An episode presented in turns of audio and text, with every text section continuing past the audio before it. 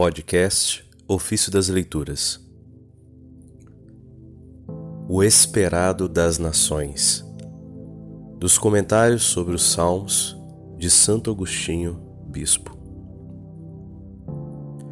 Eu me consumo na espera da tua salvação. Salmo 118, 81. Bom, é este consumir-se revela de fato o desejo do bem, ainda que não alcançado, mas ardentemente querido. Da origem do gênero humano até o fim dos séculos, quem entre aqueles que em cada tempo viveu, vive e viverá? Quem diz essas palavras, senão a estirpe eleita? O sacerdócio régio, a nação santa, o povo da conquista que anseia por Cristo?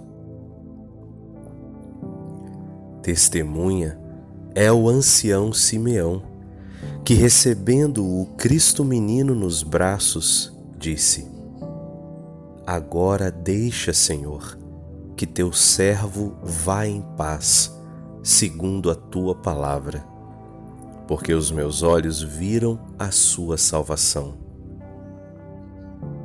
De fato, o Espírito Santo lhe havia preanunciado que não veria a morte sem primeiro ver o Messias do Senhor. Como o desejo desse ancião, tal foi a crença de todos os santos dos tempos que se precederam o Senhor mesmo disse aos discípulos: Muitos profetas e justos quiseram ver o que vós vistes e não viram, ouvir o que vós ouvistes e não ouviram, para que se conheça a voz de todo o antigo Israel nas palavras: Me consumo na espera da tua salvação.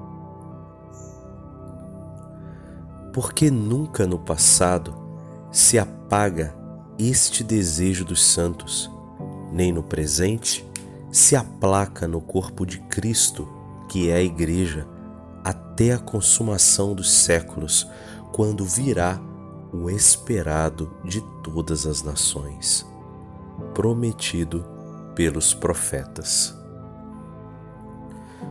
Por isso, o apóstolo Paulo diz: Agora me resta apenas a coroa da justiça, que o Senhor, justo juiz, me concederá naquele dia, e não só a mim, mas a todos aqueles que escutam com amor a sua manifestação. 2 Timóteo 4:8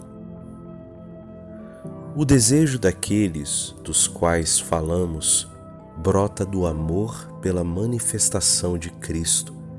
Referindo-se a ela, diz ainda Paulo: Quando vier Cristo, que é a nossa vida, todos vós sereis manifestados com Ele na glória. Colossenses 3, 4 Nos primeiros tempos da Igreja, que precederam o parto da Virgem, existiram santos que desejavam a encarnação do Verbo. Nos tempos atuais, depois da ascensão, se encontram santos que esperam a vinda de Cristo como juiz dos vivos e dos mortos. Do início até o fim dos tempos da Igreja, não se aplacou um instante, a não ser quando o Verbo, feito homem, habitou sobre a terra em companhia dos seus discípulos. Portanto, nas palavras do Salmo se ouve a voz de todo o corpo de Cristo que geme nesta vida. Me consumo na espera da tua salvação espero na tua palavra. Esta palavra é a promessa. e é esta a esperança que faz esperar com paciência aquilo que os que creem ainda não veem.